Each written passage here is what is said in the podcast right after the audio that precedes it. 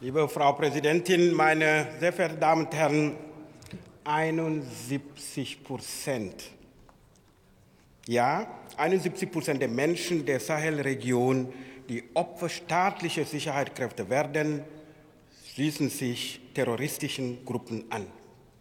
Diese Zahl nennt ein aktueller Bericht der UNDP.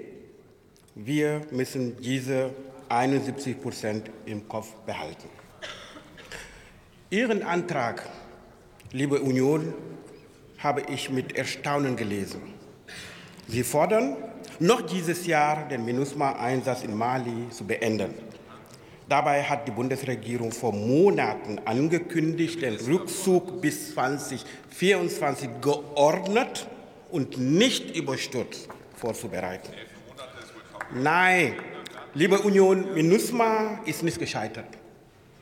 Erst diese Woche haben wir uns doch gemeinsam mit dem BMVG zu MINUSMA ausgetauscht. Sie informierten uns erstens, das Versorgungsniveau deutscher Truppen sei ausreichend und werde genau beobachtet.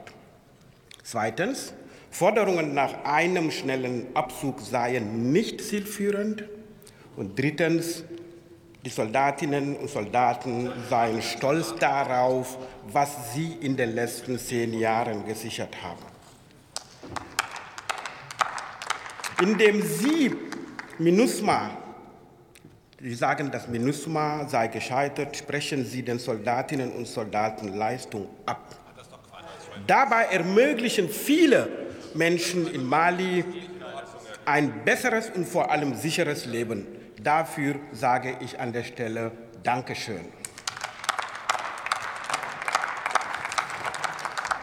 Es ist auch falsch, wenn Sie behaupten, die Bundesregierung habe die Region bis heute keine Aufmerksamkeit gezollt.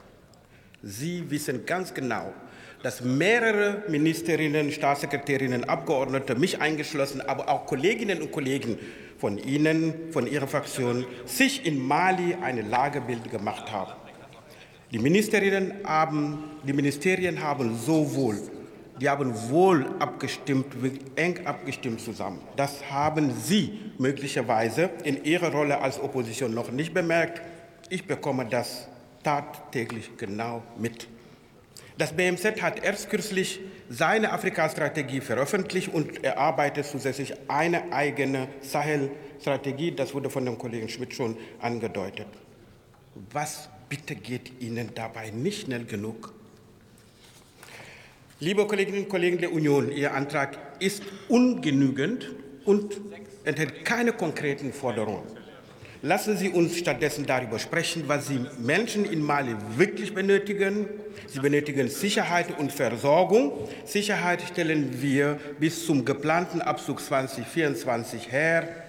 Dass dieses funktioniert, sieht man an der großen Zahl der Binnengeflüchteten in den von MINUSMA kontrollierten Gebieten.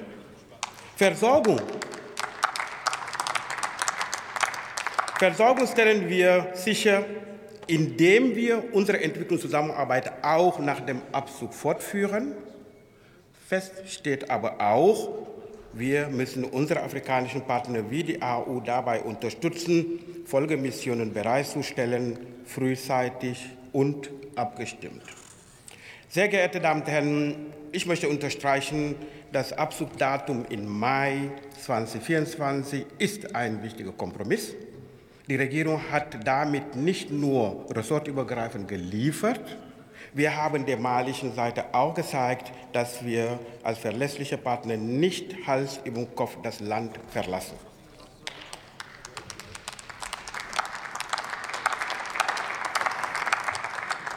Nur so können wir weiterhin die Achtung der Menschenrechte hochhalten. Und ja, MINUSMA hat auch ein Menschenrechtsmandat, ein Mandat, das die Menschen in Mali schützt, ein Mandat, das es zu stärken gilt, jetzt mehr denn je, damit wir diese 71 Prozent eben nicht terroristischen Gruppen verlieren.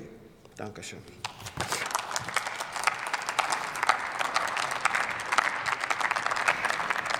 Und zum Abschluss dieser Debatte erhält der Kollege Jürgen Hart das Wort.